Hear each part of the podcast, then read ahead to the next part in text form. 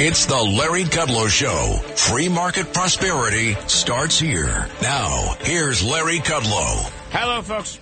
I'm Larry Kudlow. This is the Larry Kudlow Show. Great pleasure to be with you. Plenty to talk about. We're going to go ballooning today, as you might imagine. By the by, during the week, please join us. Fox Business Network. The name of the show is Kudlow. 4 to 5 p.m. Every day, Monday through Friday on the Fox Business Network. And if for some crazy reason you can't get hold of us at 4 o'clock, you can just text your favorite 9-year-old who will teach you how to DVR the show. And you'll never miss a thing. And right here, you can get us live streaming on the Internet. It's LarryKudlowShow.com, LarryKudlowShow.com, throughout the country, around the globe, throughout the solar system and the Milky Way. And the Chinese can hear us up there at 65,000 feet in their lovely balloon. You know, by now everybody knows about the balloon story. This is nothing but Chinese spying. It's Chinese espionage. Make no mistake about that. This nonsense they're giving us about how it's just a weather-related research arm, a civilian aircraft. By the way, there's no such thing as a civilian aircraft in China. That's all run by the Chinese government, which is run by the Chinese Communist Party, the CCP. And don't believe a word of anything else. Trust me on this, folks. I've worked in the White House. I've sat through numerous National Security Council meetings in my time during the Trump administration. This is all cooked up by the Chinese CCP. And there is no two ways about that. What I don't understand, what I'll never understand, I guess, what no one will ever understand, is why the Biden administration didn't have the backbone or the common sense to take this thing down. I mean, really? What are we waiting for? It's been up there for days. It came down through the Aleutian Islands in Alaska, which, by the way, has a lot of important military bases. And floating around Montana. I don't know where it is now. Where is it now? Does anybody know where it is now? Somebody said it was drifting west again. I mean, I have no idea. Okay. Producer says it's around Kansas. I just want to say, by the by, I'm sure it's just a coincidence, right? Because they're really interested in the Montana weather. But there are 150 nuclear-armed Minuteman III intercontinental ballistic missiles at that Malmstrom Air Force Base in Montana.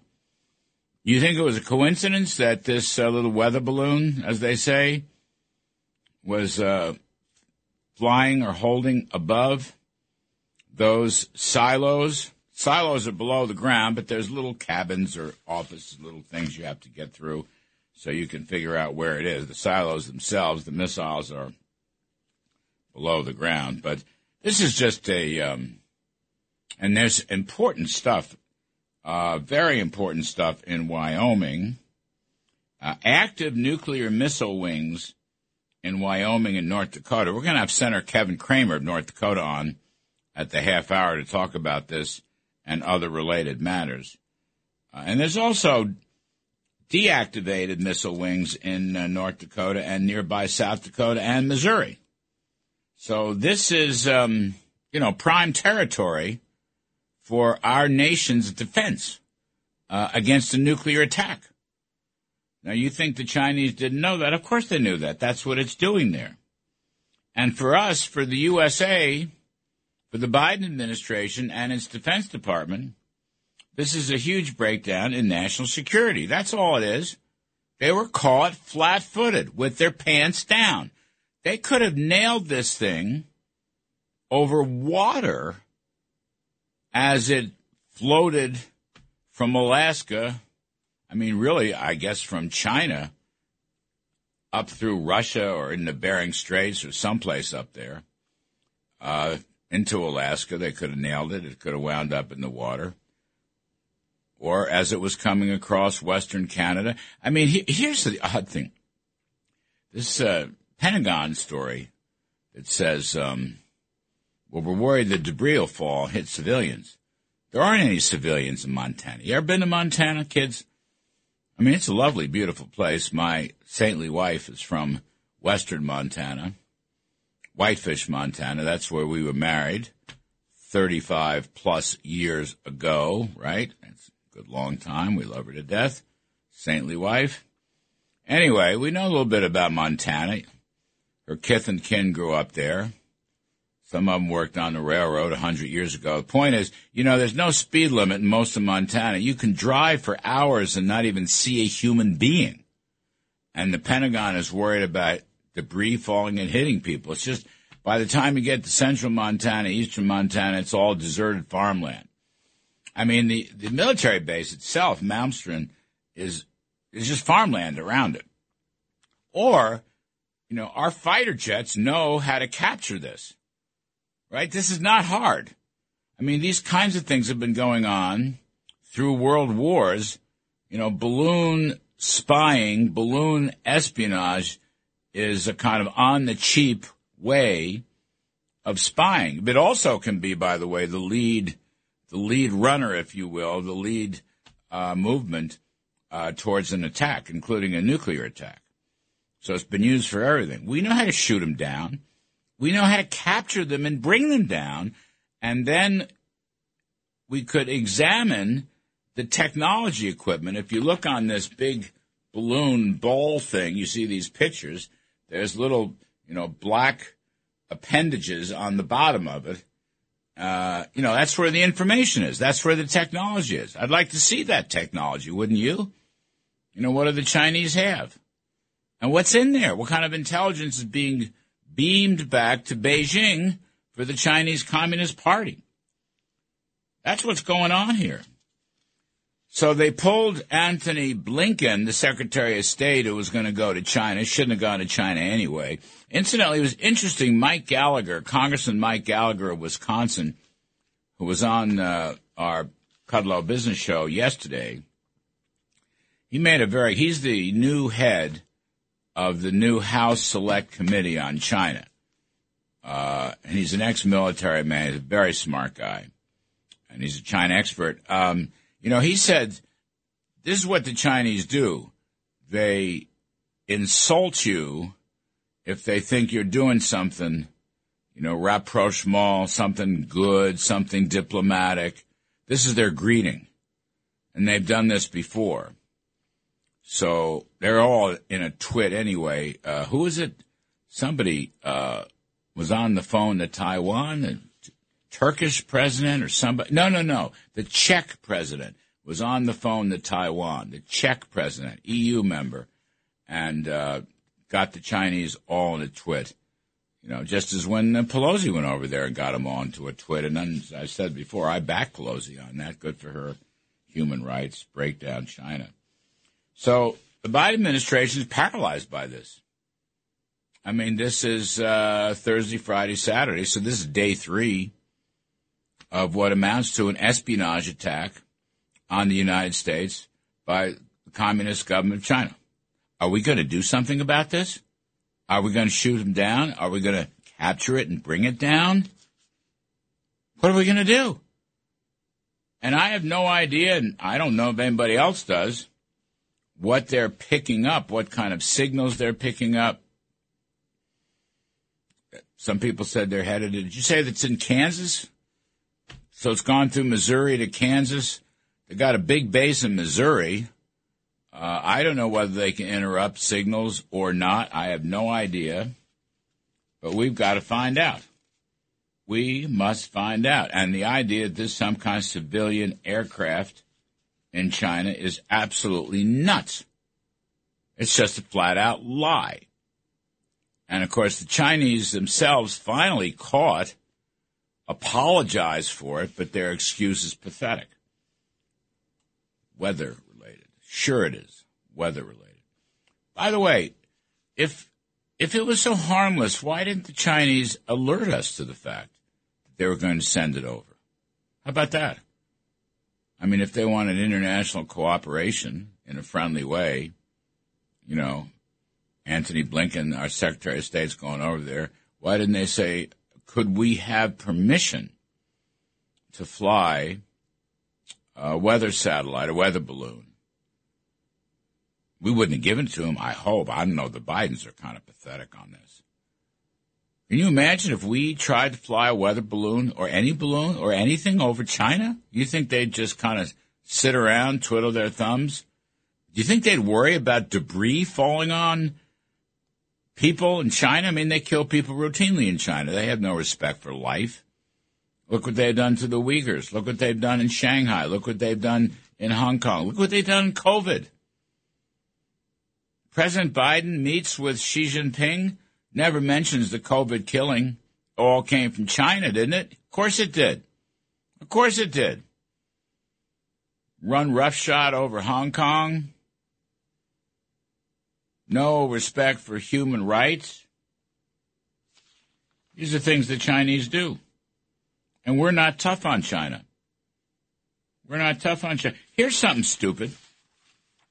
We're running a $400 billion trade deficit, almost, not quite. And the Bidens are thinking about removing some of the Trump trade tariffs. What, to reward them because we're still they're still breaking the trade deal? This was a deal about intellectual property theft. This is a deal about the forced transfer of technology. If an American company opens up a shop in China, China automatically, in almost all cases, particularly outside of some financial exceptions, if you open up a company in China, it is the local Chinese Communist government that gets a 51% share of your company and representation on the board. So they run the company. You get 49, they get 51. What does that mean? They can order you, and they do, to open up your books, put your technology on the table, you know, put those big blue and white sheets on the table so the Chinese can see exactly what you have. And then what do? They steal it. Now, we don't believe yet, even though that was in the Phase 1 trade deal from Trump, I was on that trade team, by the way, we don't know if they're enforcing that. We don't have sufficient proof yet. So why would we give them a break? Why would we start ending tariffs on China? I wouldn't. We shouldn't. First of all, we've thrown Huawei out, but it turns out we're still buying some Huawei phone equipment. It's a communist-run company. We threw them out for the most part, but we're still buying some Huawei phone equipment supplies. That's got to stop. We have a lot of export controls, but we should have thrown TikTok out. TikTok is this personal information gathering, goes right to Beijing. Billions of people. Unbelievable information. We should have stopped that. And other areas. And the stupidest thing is what we've just done in Minnesota by the so-called Iron Range by Lake Superior, which is one of the world's, the biggest deposit of American copper and nickel and lithium, which is the stuff batteries need to run electric cars or any other technology. And so a company wants to drill and develop and get their hands on these minerals. I mean, otherwise, we are buying lithium and copper and nickel and other important minerals, strategic minerals. I'll call them global warming minerals, Green New Deal minerals. I'm not opposed to it. I just hate the subsidies. But the point is, if you're going to go this route, right now China controls that market. So here's what the Energy Department does, and the EPA and the Interior Department, they put a hold on 225,000 acres up in the Iron Range and forbid America and American entrepreneurs from developing these key minerals. Well, that is a gift to communist China. That's what that is. It's a gift. Because right now, all the battery materials we're supposedly going to use for the Green New Deal, most of it comes from China. So China's cheering. Did you hear them cheering? I could hear them cheering because Deb Haaland of our Interior Department says no permit. You cannot mine these important minerals in Minnesota, up by Lake Superior. It's called the Iron Range, I believe. How stupid is that? How utterly stupid is that? So we're going to take a quick break. My point here is, number one, first and foremost, we should take this espionage balloon down. It's a spy machine. Take it down. Take it down. We know how to do it. We don't have to just shoot it. We could capture it and take it down. We know how to do that. And then we can inspect the technology. That's point number one. It's Saturday morning here. Why haven't we done that already? It should have been done Thursday or Friday. It still hasn't been done. It's like they're holding us hostage. And point number two, the Biden should get a China policy and understand that China is our enemy. They are our adversary. They want global domination. They don't just want Asian domination. They want world domination, okay? We got to understand that and act accordingly. And we have to mobilize our diplomats, our trade and economics people, and our defense people, the whole national security complex, to understand the threat of China. All right, I'm going to come back, talk some more about this. And as I say, at the half hour, Senator Kevin Cramer, a very, very, very smart guy. He's from North Dakota, which has its own missile silos. We'll talk some more about this. I want to talk about the whole issue of farmland also. And we'll get on later in the show. We had a pretty good jobs number. We'll talk about that. We'll talk about the State of the Union, which is Tuesday. We're going to talk about the debt ceiling fight. I'm Kudlow. This is the Larry Kudlow Show. We'll be right back. This is the Larry Kudlow Show on 77 WABC. So I just want to, one of the other incredibly dumb things that the Bidens are doing. Besides, again, can I just repeat, they should have taken this balloon down already. Not another day, not another hour. It's beyond belief to me that they don't have the backbone or the you-know-whats to do this. I mean, honestly. But going back, there's another hook here, and we're going to have Kevin Cramer on, senator from North Dakota. China's buying up a lot of American farmland. Big time farmland. And believe me when I tell you, it's not just for food or food security, which China doesn't have enough food. You know, tough darts. But the Committee on Foreign Investment in the United States, called CFIUS, Committee on Foreign Investment in the United States. It's a Treasury-led committee. I sat on it when I worked in the administration as NEC director. So CFIUS has okayed, cleared the way for a huge China agriculture conglomerate called the Fufang Group, Fufang, to acquire 320 acres in Grand Forks, North Dakota, allegedly for the construction of a corn milling and biofermentation plant. Now, here's the catch. The land is only 12 miles from the Grand Forks Air Force Base. And Grand Forks is the only base in the Air Force's Air Mobility Command to host unmanned aerial systems. All right? Unmanned aerial systems. It is also home to the Space Force's Space Networking Center, which is the backbone for all global U.S. military communication. Chinese buying farmland, and this has got to come to a stop. And the Bidens have got to stop this CFIUS endorsements. This is national security. We don't have a security policy against China. That is the bottom line. I'm Kudlow. We'll have Senator Kevin Cramer from North Dakota on in just a few moments. Please stay with us. This is the Larry Kudlow Show. Welcome back, folks.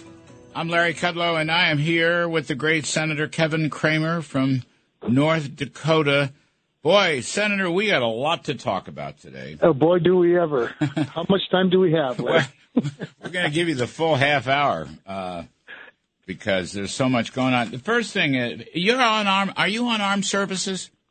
I am. That's my number one committee. Right. So it takes up about half of my time in Congress. So you know of where you speak. So my first real simple question is, why haven't we taken this thing down? I don't know that. I mean, I don't know. We have to shoot it down.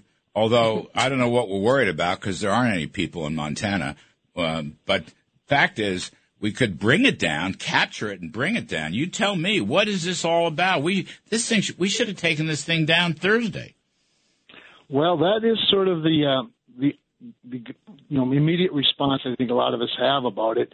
I don't know what the people per square feet in Montana is or square mile. I think it's probably somewhere between 5 and 10, but there are 5 to 10 people per square mile. So if you're one of the 5 in the mile that it hits, you might object. All of that said, I'm trying to keep my cool a little bit in terms of my rhetoric because I'm looking forward to getting into a secure, facility, a SCIF, mm-hmm. and hearing from our intelligence and defense folks to find out a number of things. First of all, just how long we've known about this, when it first came into airspace, and they've been talking a little bit, releasing some information about that. But I'm sure there's a lot more to learn, Larry. The biggest thing, though, to me is the first thing is, there's only one reason that thing came over the United States of America and over our continent, and that's because Xi Jinping isn't threatened by our president. He has paved the way for every world leader to challenge us at every turn. That's the first tragedy.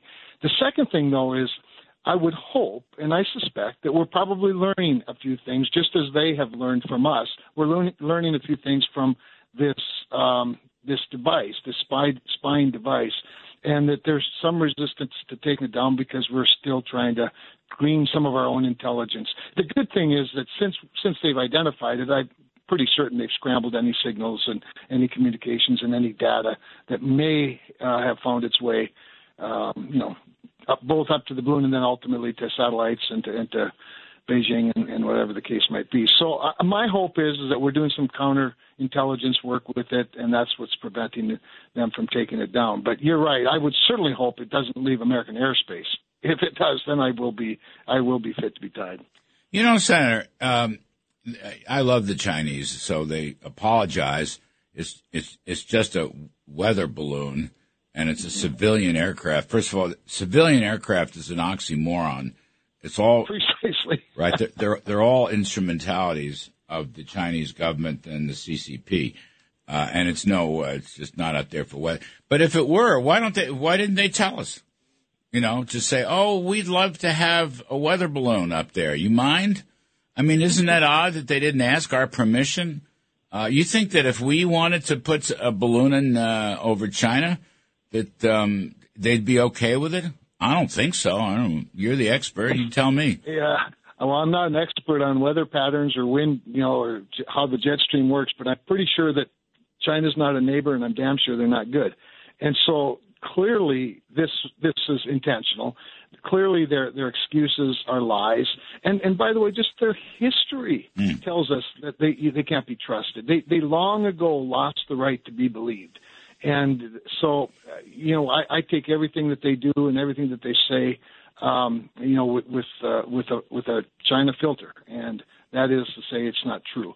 So no, we as you've heard our friend Bob Lighthizer say many times, and I join him in this chorus. We need to decouple. We need a strategic decoupling from China with China, and a buyer beware for any Americans that invest in or with China, and buyer beware for any state in the country that accepts Chinese investment. Well, let's just this base in Montana, Malmstrom.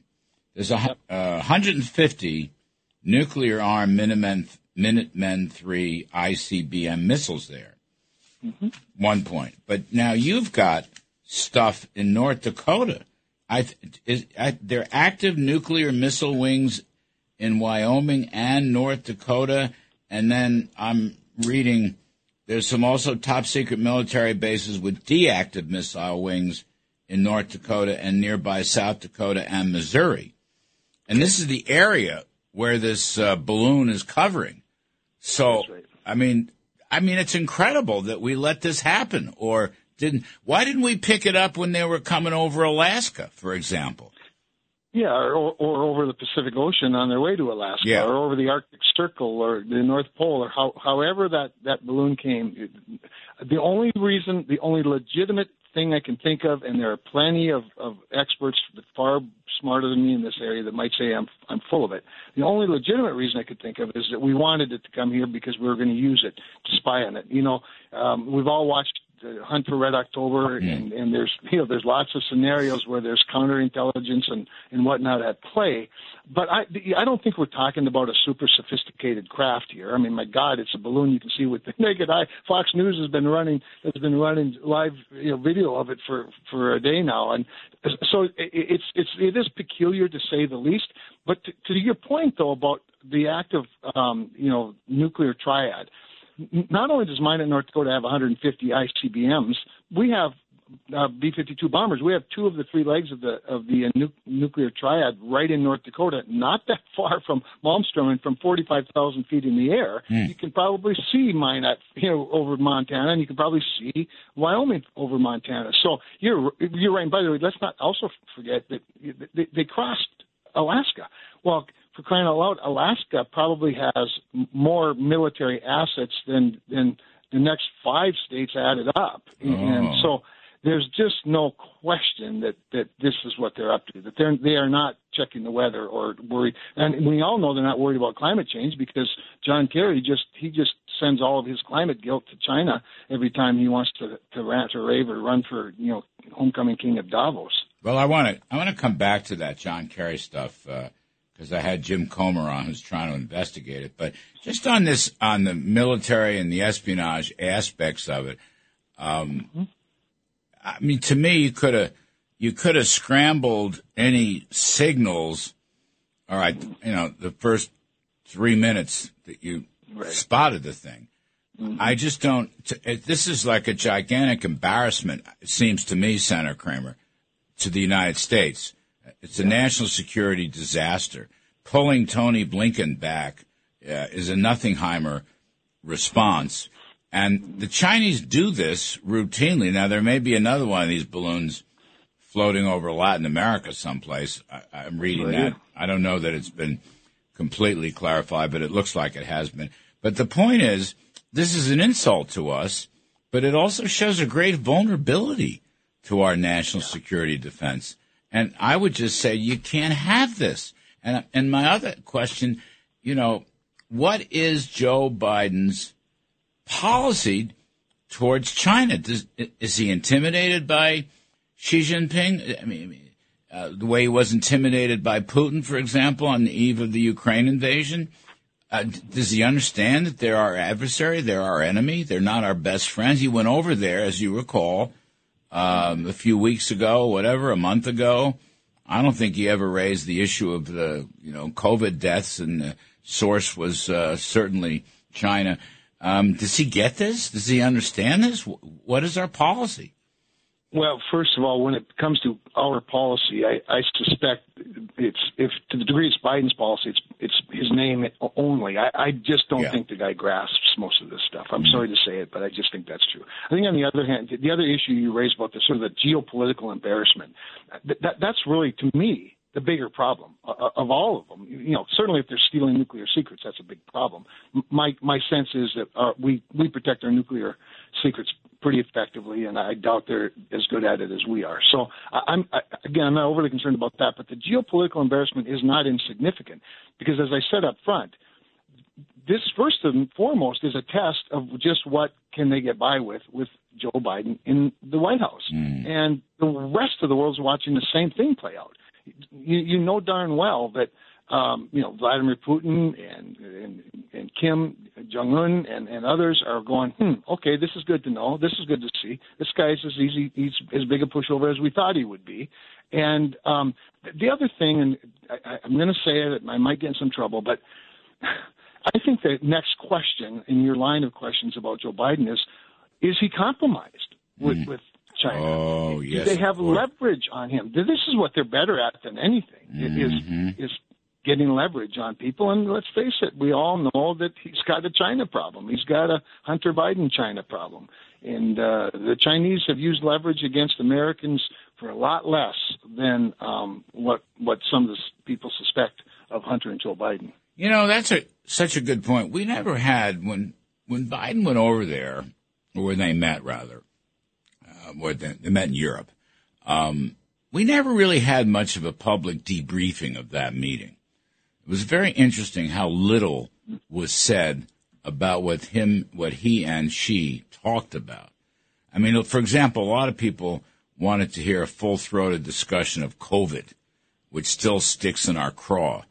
And, it should have been the first thing they talked about. Right. But none of that ever came up. And I will say also, Senator, you know, I worked on the China trade team. There's so many questions about whether the so-called Phase 1 China trade deal that we made has been implemented, in particular the intellectual property theft and the forced transfer of technology from American companies to Chinese authorities. You know, those kinds of things to this, you know, that deal is this is the second anniversary. We don't know whether they've implemented that. I mean, yes, Bob Lighthizer, for example, who was our team leader, you know, he doesn't know. He'll tell you that. He's not sure. I mean, we can count commodities and so forth, but those weren't right. The biggest things in that deal.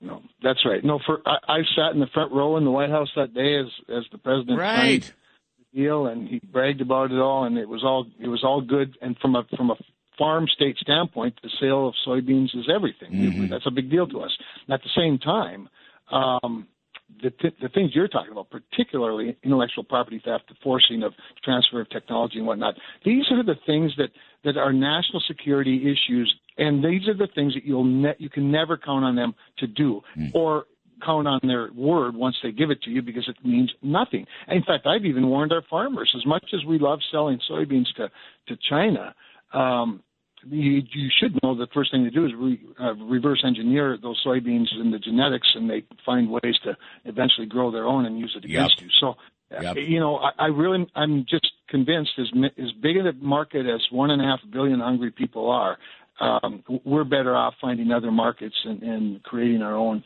you know, domestic markets if we can. Let me take a quick break, Senator Cramer. I want to come back because North Dakota farmland is in the crosshairs right now with a potentially very bad CFIUS decision. And then maybe we can talk a little bit about the State of the Union address. We're talking to the great Kevin Cramer, Senator Kevin Cramer from the great state of North Dakota, which is right smack in the middle of this Chinese balloon spying espionage on our nuclear deterrence out there in the great Midwest or the upper Midwest. I'm Kudlow. We'll be right back with Senator Cramer. Larry Kudlow on 77 WABC. Welcome back, folks. I'm Larry Kudlow. We're here with Senator Kevin Cramer from North Dakota. So, Senator, the other thing I want to talk to you about, this is so interesting. The Committee on Foreign Investment in the United States, it's called CFIUS. And it's a Treasury-led task force. I might add, I sat on it for 3 years. It makes decisions about foreign investments in the United States and away from the United States, but particularly foreign investments inside the U.S. And according to an article, and Elise Stefanik is on this in the House. I don't know who's on it in the Senate yet. The committee has cleared the way for a Chinese agriculture conglomerate, Fufang Group, to acquire 320 acres in Grand Forks, North Dakota, for the construction of a corn milling and biofermentation plant. Now, here's the punchline. This land is a mere 12 miles from Grand Forks Air Force Base. And it goes on to say, Grand Forks is the only base in the Air Force's Air Mobility Command to host unmanned aerial systems. It is also the home to the Space Force's Space Networking Center, which, according to your colleague, Senator Hoven, is the backbone for all global U.S. military communications. Now, we don't want them near your base, I would suggest. And CFIUS should not go through with this, I would suggest, because this is not really, it doesn't sound to me like this is really about Chinese food security or whatever. This is another one of these military espionage spying. And I want to just add one quick thing here.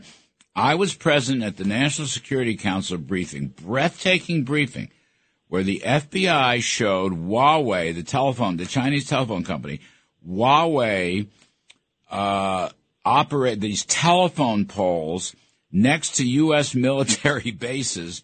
A lot of this was in California, where they had the tiniest cameras on these wooden telephone poles spying. And that's what the Chinese do, spy. They go into our hinterland and they spy. And now they got one cooking up here in Grand Forks, North Dakota, which is your home place. I don't know where you're from, but it's your home state. Anyway, what do you make of this? This is an amazing story. It is an amazing story. I've been up to my eyeballs in it for over a year. They announced it a year ago last November. I was the first person with a statewide profile in North Dakota to oppose it, and I was honored at the end when just last week the Air Force sent a letter to me, and they sent a similar letter to Senator Hoven, saying that this investment would pose a significant risk to America's national security, and they were unambiguous about it. And with that letter, we were able to stop the investment from happening. The problem, Larry, is this is going on all over the country. And Grand Forks leaders, God love them, they wanted this thing so badly.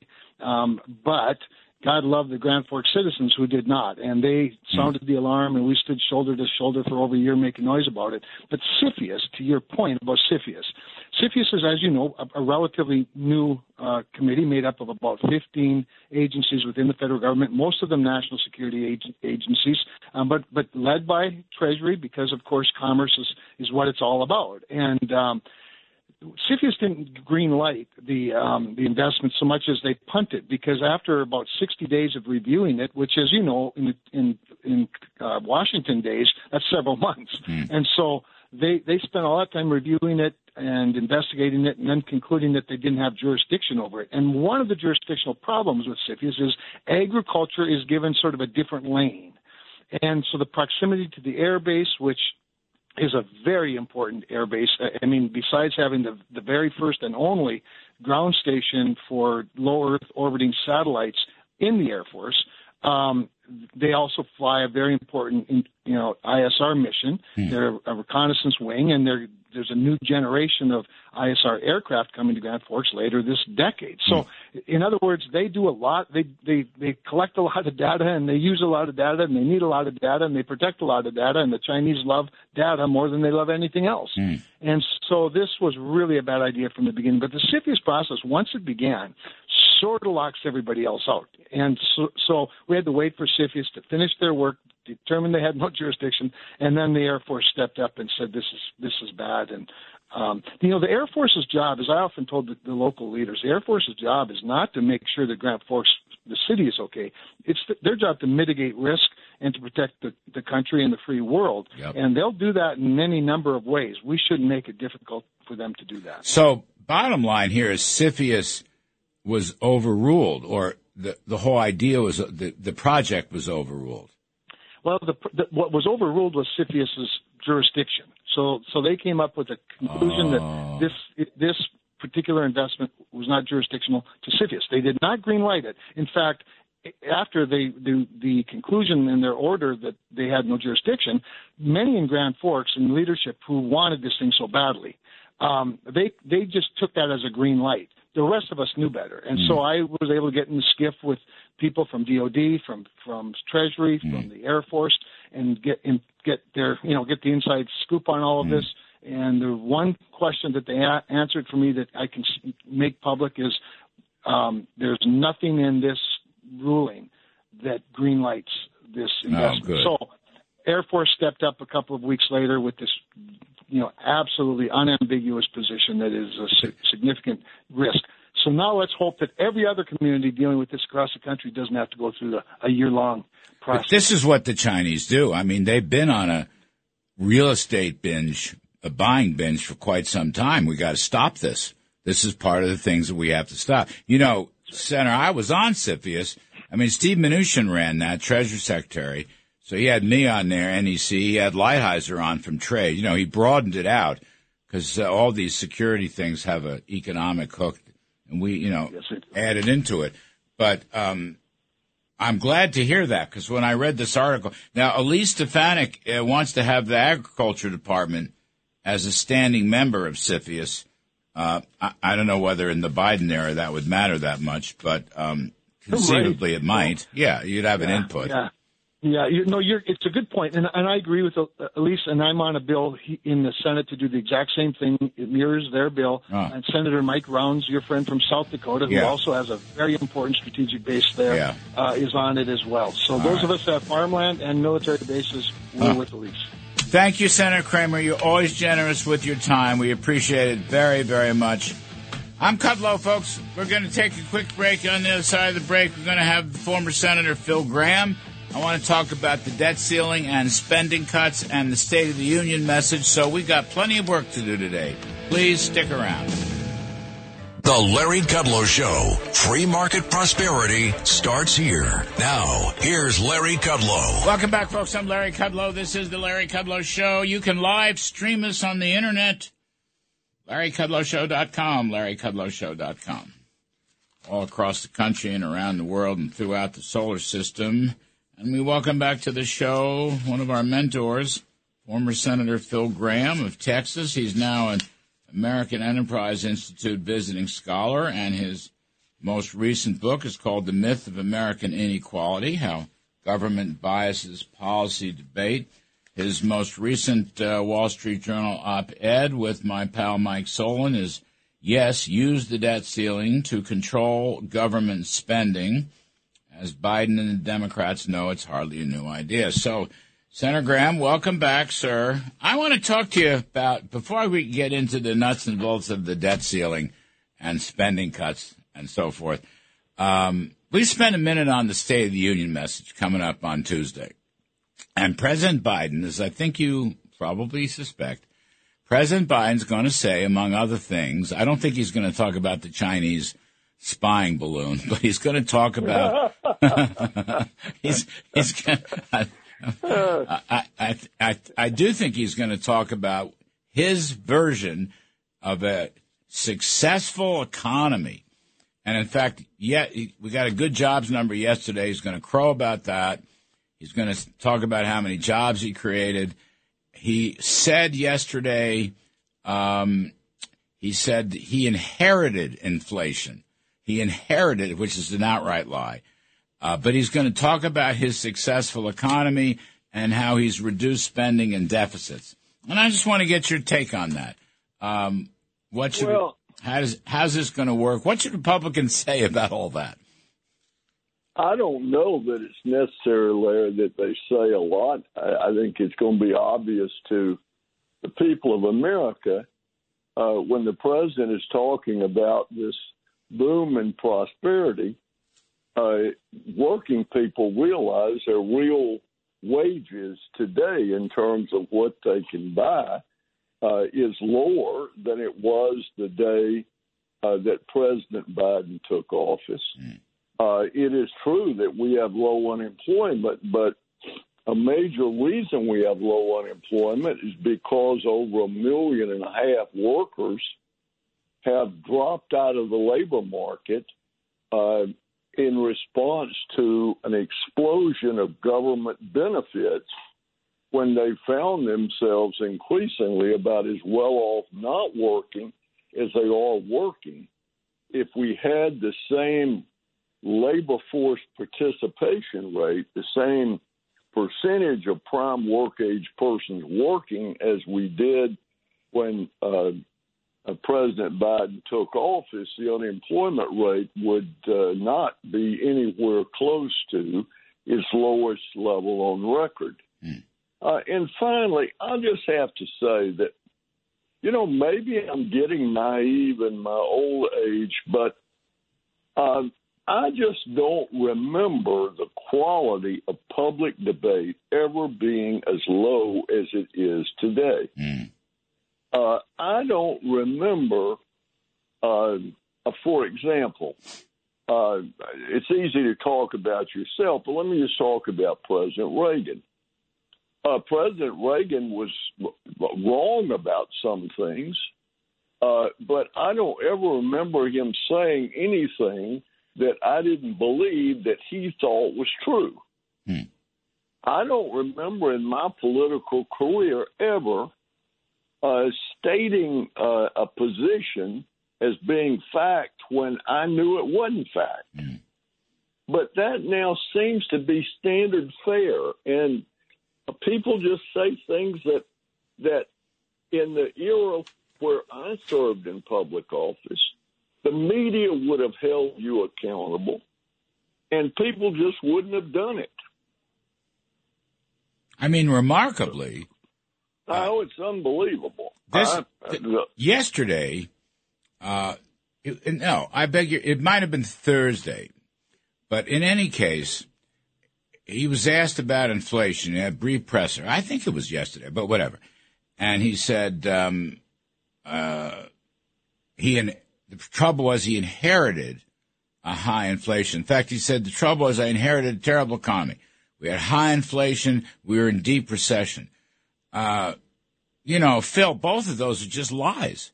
The inflation the inflation rate at the time of his inauguration in January 2021 was 1.4%. 1.4%. In the next year, it went to 9%. But 1.4%, and the economy in the first quarter of 2021 grew at 6.5%. And, in fact, the whole second half of 2020, you know, after the COVID collapse in the second quarter, the economy was booming. And most of the jobs were – I mean, he just flat out – I mean, I don't like to use the word lie with presidents, but what the hell – how am I supposed to say this? Well, let me just compare that with Reagan's statement about the economy. And remember, when he took off, the inflation rate was 13%, and the prime interest rate was 21.5%. So what did Reagan say? It's not a question of who's to blame. It's a question of what to blame. Wow. It's a question of, can we stop this spending? Can we provide incentives for people to work, save, and invest? It's just an incredible factor, but I just don't believe it's effective. People are not stupid. They get confused. They hear an argument. It sounds good. It turns out not to be valid, and they discover it. But you can't tell Americans something that they know from their own personal experience is not true and not expect them to figure it out. The other thing he said, which is driving me crazy. I mean, I'm a data guy, but still. He says, well, manufacturing is back. Manufacturing is back. Well, manufacturing's falling in recent months. The actual industrial production is falling. Manufacturing production is falling. Business equipment investment production is falling. The supply managers is falling. I mean, I'm not saying that I don't begrudge him the jobs number yesterday, although I think there was a lot of white noise in it from seasonal adjustment and population revisions. But whatever, the labor market is holding up. I don't deny that. But, you know, manufacturing is not holding up. Consumer spending is falling the last several months. I mean, it's bizarre. And he just blathers on about this stuff. Let me tell you, it's very, very dangerous from his point of view, because the American people will forgive a president for almost anything, but the two things they won't forgive him for is not knowing what's happening or not caring. And this all sounds as if he is completely out of touch with reality. So I think it's, you know, you've seen people say things and they think they're persuading people when they're actually alienating people. And my guess is here that people listen to that and say, what planet is that guy from? Right. He's giving old people like me a bad name. Me too.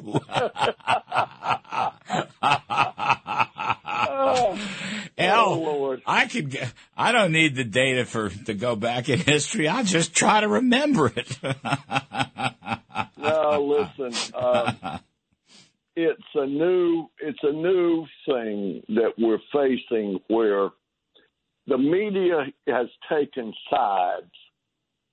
And so people are not held accountable. You know, I knew when I said something that most of the people in the media were trying to be objective, but they didn't agree with me philosophically. And so I had to be more careful and more persuasive to get them to cover what I was saying. It's just, it was, you know, the hill on the battlefield. You don't like it, but it's there. But the idea that somebody could stand up and say something that is totally false on the floor of the Senate, for example, and not be called on it, that could not have happened in the era where Robert Byrd and I were in the Senate. Interesting point. I like the idea of not who to blame, but what to blame. No, it's a wonderful concept. I kind of like that. It's so productive. Look, the worst thing you can do, and I give Reagan lots of credit because he could have spent 4 years blaming Jimmy Carter. But I just don't remember him blaming Jimmy Carter. He made the point that it's what we're doing wrong that's causing the problem. It's not who's doing it. It's what they're doing. It's what we're doing. You blame government. You blame government policies. Well, and you blame, exactly, blame government policy. Yeah. And, of course, Carter's deregulation, which now the Biden administration is trying to overturn, produced great economic response, which Ronald Reagan got total credit for. Actually, it started with Carter. You're right. Yeah, exactly. The Carter deregulation and Ted Kennedy and Ted Kennedy and that whole movement of the 1970s, where even the liberals, as they were defined in those days, said regulation has failed. It's driven up costs. It's reduced competition. It's hurting American competitiveness. And they deregulated the railroads, the trucks. They deregulated communications. We would have never had the technical revolution we had in communications without that deregulation. Now, Reagan built on it. We deregulated oil and gas prices. We finished much of that work. It's now all being overturned in a regulatory tsunami.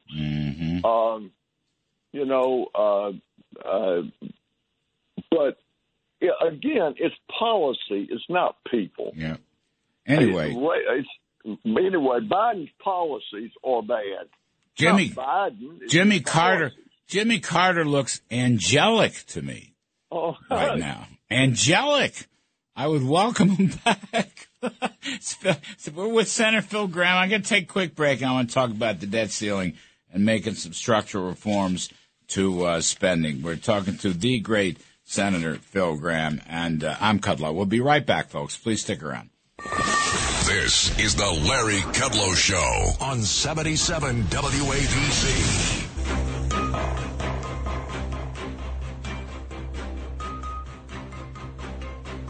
Welcome back, everybody. I'm Larry Kudlow. I'm here with the great Senator Phil Gramm.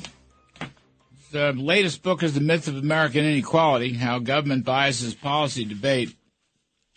Phil, I want to talk about your op-ed piece a couple days ago, using the debt ceiling to control government spending. And you point out that since 1985, been almost the last 40 years, we've had debt ceiling's been raised, 50 times, and riders have been adopted as part of raising the ceiling 48% of the time, so half the time. And it was a lot of this was to cut spending. So what should McCarthy do? I mean, you saw – I don't know how the meeting went. You know, it's funny. McCarthy, who's become a very good politician, I think, he was pretty smooth when he walked out and, you know, faced the press after his meeting with Biden. But if you know Kevin McCarthy, I'm going to see him tomorrow. He looked pissed off to me. His face was kind of red. I think it was a rough meeting. But in any case, what should they do? What kind of structural spending reform should they go for? Well, the first point of the article, which you touched on, Larry, is that amending the debt ceiling in an effort to control spending is certainly not something that's new. When Graham-Rudman was passed, Senator Biden voted for it. It had broad bipartisan support. Since Graham-Rudman passed, every time Senator Biden cast a vote on the debt ceiling was a rider. Every time but one, he voted for it. So this argument that how dare you talk about getting out the butcher knife and getting the family around the kitchen table and cutting up the credit cards while the guy's knocking on the door to try to collect money you owe. How dare you suggest that this is a time to talk about addressing the problem is preposterous. But what have Republicans got to do? They've got to pass a debt ceiling increase with their rider on it. Voting no is easy. Voting yes on a concrete program is difficult. It's called governing. And if Republicans don't govern, if they can't pass a debt ceiling with their spending restraint measures on it, what is going to happen is we're going to have a crisis, and then Republicans are going to break ranks and vote with Democrats to raise the debt ceiling and to continue the spending spree. And in the last 14 years, the federal debt has tripled.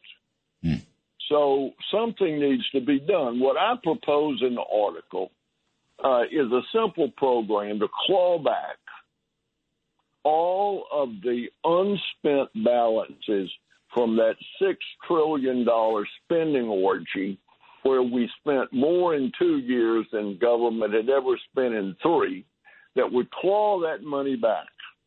And there's about $255 billion left that we end the pandemic. Now, the president says he's going to do it in May, but it's not clear exactly what he's going to do. But you need to realize the president has used the pandemic to spend almost $1 trillion. And we need to rein in the power of the president to use emergency declarations to gain the power of the purse. If you go, I go through the list in the article about we've added 20 million people to Medicare and S-CHIP. We've doubled food stamp spending, all in the name of the emergency. Well, the emergency has been over for over a year, and yet the president keeps extending the emergency. Any way, any excuse to spend more money, which is extraordinary to me. The administration seems to have no bottom line. They want to get everything they can get as quickly as they can get, and then they'll let somebody else worry about how to pay for it. Medicaid, CHIPS, S-CHIPS. No work requirements. All been waived. All been waived. 4 years in a row. I mean, that's... You know, it was a great Democrat reform. Mm-hmm. President Clinton signed that bill. Mm-hmm. They ought to expand the list of social welfare programs, benefit programs. You know? Right. Because that's a fair way. Look, it's not too much to ask able-bodied people to go to work. It's good. You know, we're a generous country. We'll help them out when they need help. But now COVID is over, emergency's passed, and they got to start looking for work. So there have to be restrictions on these programs. I mean, I think when you put it in that way, Phil, you know, common sense people will support it. They'll say, yeah, they ought to look for work. We'll help them when they need it, but not forever. This is forever. Well, we're now providing about $50,000 to the average household in the bottom 20% of income earners. Mm-hmm. And they're about, as we've elevated them into middle-income America. Mm-hmm. And if we don't have a work requirement, many of them have clearly stopped working. The labor force participation rate among prime working people is down from 68 to 36%. Thank you, Senator Phil Gramm. We love you. Thank you very much, sir. I'm Kudlow. Radio 77 WABC. Free market prosperity starts here. Now, here's Larry Kudlow. All right, welcome back, everybody. I'm Larry Kudlow. We're going to talk about the jobs report, big report, 517,000. Turn off my appliances here so I can hear myself think. Anyway, plus 517,000 non-farm payrolls, a big surprise to everybody. Is it real? Well, I don't know. Could be real. We're going to talk. We're going to ask Mike Faulkender, who's a professor of finance at the University of Maryland, and he's also the chief economist of the America First Policy Institute, and he was the Assistant Secretary for Economic Policy at the U.S. Treasury during the Trump administration. Mike Faulkender, welcome back. How are you? I'm doing well, Larry. It's great to be with you again. You know, before I get to the jobs number, one of my bones to pick, not with you, but with the current occupant of the White House, and I mentioned this to Phil Gramm, former Senator Phil Gramm, a few moments ago. Biden did it again on Friday. I think it was Friday. He said, well, I inherited high inflation. And like, no, you didn't. The inflation rate when you took office was 1.4%. In fact, Mike, you're the numbers guy, but I'm a numbers guy, too. Here's the deal. In 2019, the CPI was 1.8%. This is calendar year average, Mike Faulkender. 2019, 1.8%. 2020, 1.2%. Okay, those were the 2 years. By January 21, when Biden comes off office, the CPI is 1.4%. Now, throughout 21, Biden's first year in office, it jumps to 4.7. And last year, 22, this is calendar year average, it jumps to 8. It got as high as, 9 and change on a 12-month basis, and presently it's 6.5 on the 12 months to December, the last observation. So he tells me he inherited high inflation. What is he talking about, Mike Faulkender? Now, let me add you some more numbers in there. The monthly inflation rate, so if we instead of going the 12-month number, just look at the monthly numbers. They were running 0.3%. per month after we reopened from the pandemic, right? Mm-hmm. So the pandemic itself was deflationary. We reopen, you know, when you turn everything back on, you're bound to get a small bit of inflation. We were only running 0.3 per month for those 6 months or so prior to Biden coming into office. Mm-hmm. In March of 2021, it doubled to 0.64% per month and stayed there for many months after that. It was perfectly timed with when they passed the American Rescue Plan, right? When you go and you tell the households out in the United States they're about to have $2 trillion more come into their pockets, they've got a lot more money, but we don't have more output. What is the natural outcome? You're going to get inflation. And the monthly data show a very specific shift right around the time of the passage of the American Rescue Plan. So when he says, when Biden says that he inherited inflation, that's just a fabrication. Well, he also said, remember, all of last year, all of 2021, and probably into early 22, he used to always say that when he became president, there were no vaccines for COVID. Now, we could debate whether the vaccines are good or bad, but I'm just saying he completely denied. He and his wife both were vaccinated in late 2020, but he used to say the shelves were bare, no vaccines, and I had to bring in millions of vaccines, and I did. Completely lying about Operation Warp Speed. I mean, it's typical. Then he says, again, I think this was yesterday, Mike Faulkender, he says, I brought back manufacturing. So I went back and looked at the numbers. The industrial production numbers and the manufacturing numbers are slumping badly right now. In fact, the ISM for manufacturing is slumping badly. What's he talking about? Absolutely. And remember, during the Trump administration, prior to the pandemic, we brought back 500,000 manufacturing jobs. I know. Right? We had a blue-collar boom under the Trump administration because of the types of policies that we engaged in that once again encourage companies to do manufacturing in the United States. So, no, he has a pattern. President Biden has a pattern of just making up facts whenever making up these lies whenever the facts don't serve his agenda. So whether it's the existence of a vaccine, whether it's manufacturing jobs, whether it's inflation. I also don't understand how he squares the idea that there was already inflation when he came into office, but I thought it was transitory. Oh, right? Yeah, transitory. Forgot about transitory, didn't we? First, yeah, he said first, by the way, he said there was no inflation. That was his first point. Then it got to be transitory. Then it got to be a problem. Right. And then it became Putin's price hike. And now it's inherited. Right. You know, we're going to just keep changing. We're going to keep revising history because, you know, it's no longer convenient. But we see that across the board in the policies and the statements that are coming out of this White House. Yeah. We're going to see it again at the State of the Union on Tuesday night. Mark my words. It's going to be the same thing. And then we'll criticize them for it. So what did you think about the jobs report? You know, one of the things that struck me about it is if you look at the not seasonally adjusted. Yeah, go ahead.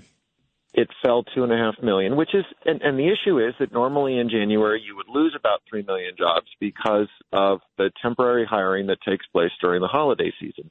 And so what happened is that instead of there being 3 million layoffs, there were only 2.5 million layoffs. And so after the seasonal adjustment, it looks like we gained 500,000 jobs, right? My kind of hypothesis about the entire jobs market recently is that we're suffering from a labor shortage. And so a lot of the historical ways of thinking about jobs reports perhaps are not accurate any longer. And so what I'm saying by that is we've known for months from the JOLTS report that there's an enormous demand for labor. And the reason that companies are only hiring, I say only, 200,000 per month is what we were seeing at the end of 2022 is because we weren't finding workers. Well, if there's, 2.5 million temporary job workers who are working holiday season who are about to, no longer be needed because we're done with the holidays, that means there's all those workers out there that can find other jobs. So I think that it's coming from this – I think we have a labor shortage and that we're going to see different patterns of job outcomes. We need to differently interpret the jobs reports. And what this tells me, if you look at the non-seasonally adjusted numbers, is there are a couple million people out there who were working in December that are still available for work. So we could see a couple of more good jobs reports, given the number of job openings that are out there. Look, neither of us. The other thing that struck me, though, is that wage growth was only 0.3%. Yeah. Let's talk about that. That's where I was going. And 4.4, Mike Faulkender, 4.4 for the last 12 months, which is still well below the inflation rate. The CPI through December is 6.5. We'll get a new number in January, but it's not going to be below 6. So real wages are still falling, aren't they? They are. I mean, that's, for working folks, that's a big problem. Yeah, I have every reason to believe that the monthly inflation number is going to come in right around the 0.3% range as well. And so that means that for the month of January, we're again going to have a wash, right? I mean, because shelter prices seem to still be climbing. What brought down the inflation number in December was that gas prices had fallen. Well, gas prices didn't fall in January. So I would not at all be surprised to see a headline number on the CPI report in that 0.3 range that's going to match hourly earnings, which means that, again, workers didn't make any progress. And if you look at just the quarterly, like the employment cost index number for the quarter was still 1%, which means the Fed is still, you know, we're seeing wage growth twice at the Fed's target, which means the Fed's probably not done either, because you're not seeing negative implications in jobs reports, yet we're still not back to a 2% inflation number. And if that's the case, I think the Fed's going to keep tightening at these slower rates, but at, you know, at the 25 basis point amount. They're not going to be doing 50 bips per meeting. But if I were on the board of governors right now, if I were on the FOMC, the data suggests that they need to keep tightening. Yeah, the employment cost numbers, more or less, on a 12-month change, are running about 5%. Of course, the other numbers, productivity fell quite a bit. Unit labor costs are going up. It's not a great picture. I mean, look, you and I are not against jobs. I mean, we're for the jobs. Question is, though, why not spend less, tax less, and regulate less, and have some, you know, let's grow the supply side of the economy. I mean, that's why I mentioned the manufacturing thing. I mean, President Biden can say whatever he wants to say, but the data show that there's a big slump in manufacturing, and it's been a slump for quite some time, but in recent months it's deteriorated. So we're not getting, you know, business is not investing, and we're not producing what we should be producing. And I think that is a function of bad government policies, Mike Faulkender. I mean, I think that's still the issue here. I agree with you entirely. I think that the more that the Biden administration mandates businesses engage in certain activities, the less productive activity in which they're going to be engaged. The more that employment is government employment instead of private sector employment, that's going to be less productive. So is it that we're not putting workers into the most productive activities, and instead we're putting them into government-directed activities, and as a result, we're not getting anywhere near the output that we could potentially have gotten from that same amount of labor? And if that's the case, we're not going to see the growth, we're not going to see the output, and that's just going to continue to lead to the stagflation that we have been realizing over the last couple of years. You know, I'm just looking at the employment sheets here. You mentioned government. So government added 74,000, and that is the third biggest category. No, the fourth. The biggest category was leisure, 128. Of course, education and health, that's government, isn't it? It is. 105,000. So you really should put two together. The other one that jumped up was professional and business services, 82,000. And then that's healthy. That's good. But that's an interesting, you know, education and health. I mean, that's predominantly government. So actually, they right. If it's not direct government employment, it's certainly highly paid for by the government. So what do you think in terms of the recession debate, Mike Faulkender? What do you think about that? You know, as we've talked about before on your TV show, the consumer looks like they're pulling back. Right. So if you look at the retail sales numbers from both November and December, if you look at the consumer sentiment numbers, if you look at the credit card debt that's out there, if you look at the savings rate, all of that suggests that the consumers are starting to run out of money, which means they likely are going to need to pull back if they've not already started. You see that there's a decline in housing starts. Right. So because of the huge increase in borrowing costs in the mortgage market, you see business investment is down. So your major categories that would normally go into our measures of economic output would suggest that we're on the verge of recession, and yet there are 11 million job openings. That's the disconnect. I think that's where so many, you know, economists and forecasters are struggling, is that we look at what seem to be headwinds for output demand, and yet businesses are not cutting back on hiring. So labor may be cheap. In real terms, labor may be cheap. Anyway, Mike Faulkender, I got to jump. Former Assistant Secretary of the Treasury for Economics, we appreciate your inputs. Folks, we're going to take a quick break. I'm Kudlow, and on the other side of the break, we're going to talk to Kash Patel, former National Security Director. This balloon is now over North Carolina. How about that for something? Stay with us. We're going to follow the balloon right off the edge of the earth. I'm Kudlow. This is the Larry Kudlow Show. Welcome back, folks. I'm Larry Kudlow. Let's bring in my pal Kash Patel, former Chief of Staff to the Secretary of Defense and former Senior Director of Counterterrorism at the National Security Council. Kash, welcome. Thanks for giving us some time.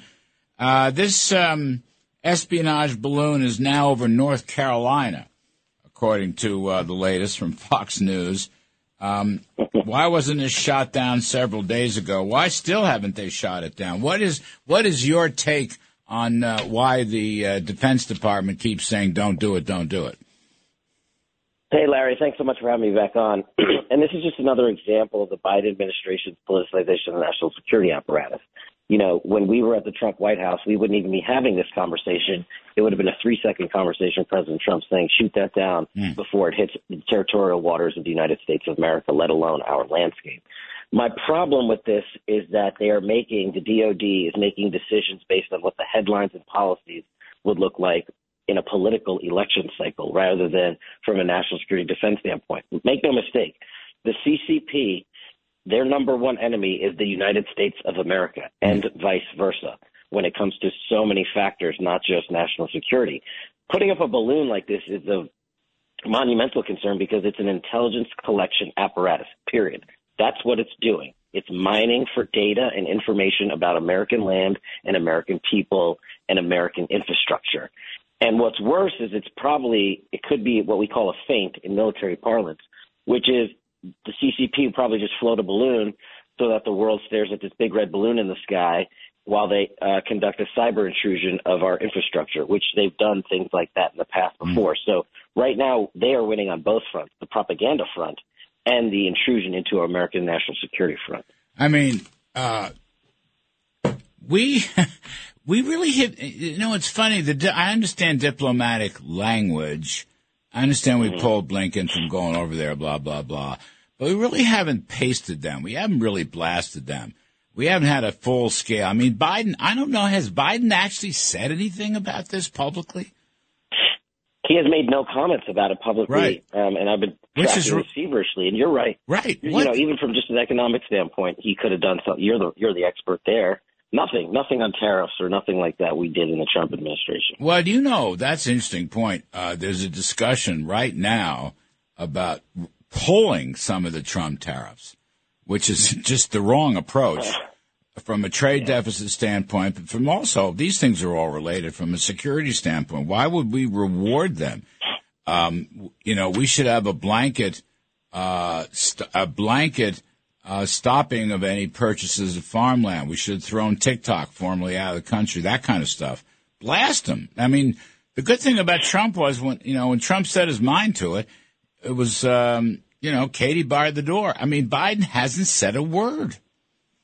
Not only has he not said a word, China and the CCP is flexing their muscle over the United States of America on the global stage, just like Putin did when he invaded the Ukraine. You know, is China's next move anything to do with Taiwan or their dominance in the South China Sea, where they're flexing their superiority? So they're doing it around the globe and against American national security interests. And the deafening silence from the current commander-in-chief is troubling, not from a political standpoint, but from a nation standpoint as to what are you doing to take on these world leaders? He hasn't even called, as far as I know, Xi Jinping to say what is going on. Is this a mistake? And if it's not, get this thing out of our airspace before we shoot it down. I mean, they're doing none of that. I mean, you have guys like Mark Milley, who's the chairman of the Joint Chiefs, who used to work for me at DOD, who has publicly acknowledged saying he would call his counterpart, would the Americans ever do anything to invade Chinese interests? These are the people advising Joe Biden, and they're collectively doing it based on a political nature. And the biggest thing they've done, which is the most tragic, is they've literally set out national security policy on the following. What did Trump do or would he do? We're going to do the opposite. Yeah. And that's just not how you defend a nation. You know, I'm just thinking, so I mean, I'm sitting here in a radio booth, but I'm reading this stuff. It's being reported that they're over, that this balloon's over North Carolina. So here's a question. I mean, so let's say it goes out to sea. Do you think we'd shoot it down then?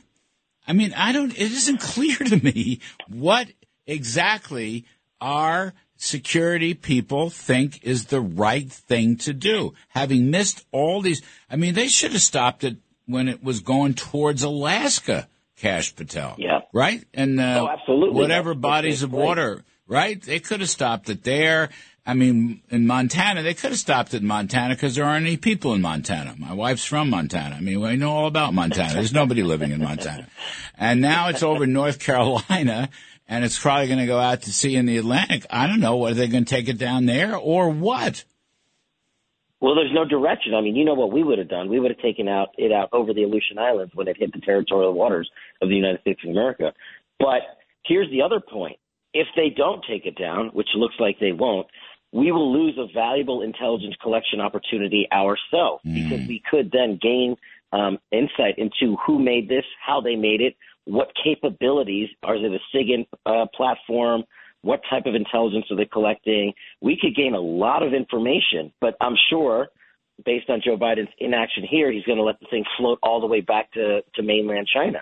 And that's just another loss. I mean, this thing literally, Larry, just put it into perspective for your audience.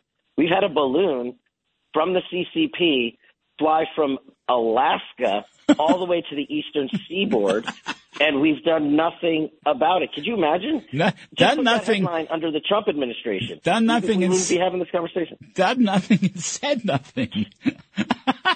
Trump would have been tweeting. I know.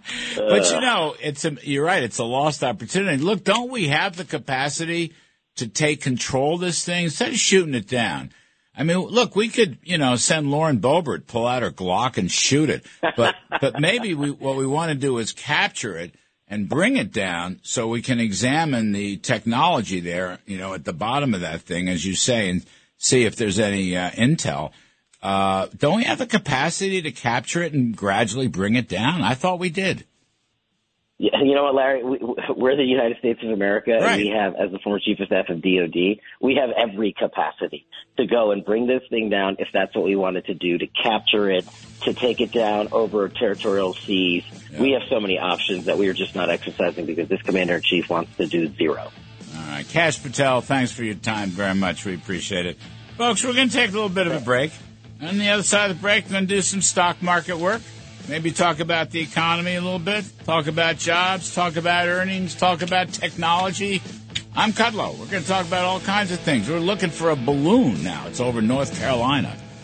It's the Larry Kudlow Show. Free market prosperity starts here. Now, here's Larry Kudlow. Welcome back, folks. I'm Larry Kudlow. This is the Larry Kudlow Show. And I put a plug in. Join us during the week. Fox Business Network. The name of the show is Kudlow, 4 to 5 p.m. every day, Monday through Friday. If you can't make it at 4, why just text your favorite 9-year-old who will teach you how to DVR the show. And right here, you can get us on the Internet, live stream it, LarryKudlowShow.com, LarryKudlowShow.com, throughout the country, around the world, and the solar system, and through the Milky Way. And we even have a little connection on the Chinese balloon, which is now running through North Carolina. And still, American forces haven't touched it yet, so we'll see what happens there. But we're here to talk about stocks, unless my guests want to talk about the Chinese balloons. Perfectly okay with me. On the other hand, we have Stephanie Link, Chief Investment Strategist at High Tower Advisors and Head of Investment Solutions, and Kenny Polcari, of Case Capital Advisors and Slate Stone Wealth. Welcome, kids. I want to talk about this strong stock market year-to-date, particularly the NASDAQ, which is up almost 15%, the S&P 500 up almost 8%, the Dow a little bit less. And this past week, the NAS was up 385, the S&P was up 66. So there's a lot of earnings warnings, but the market has done very well. The Fed is tightening. The market has done very well. The curve is inverted. The market has done well. The M2 money supply is crashing. The market is doing very well, et cetera, et cetera, et cetera. So, Stephanie, what do you make of this? It's a surprise. What's going on here? Yeah. Well, I think we were deeply oversold after last year, being down 18% on the S&P and 33% on the NASDAQ, and also fixed income locked double digits as well. So really negative sentiment headed into this year. And as we've progressed through the year so far, it's early, but I'm hearing more and more people talking about soft landing, because the economic data, some parts are really bad, but some parts are not bad at all, right? So we know manufacturing is terrible. We know, look, on all the ISM PMIs, the regional series, I check it out. Even new orders are terrible. Housing, we know, is bad, although I'm going to argue that I think housing is getting close to bottoming. But we got permits last year down 30%, and that is a leading indicator. So housing bad for now. And, of course, then we had the disappointing retail sales numbers, which fell 1.1% month over month in the last report.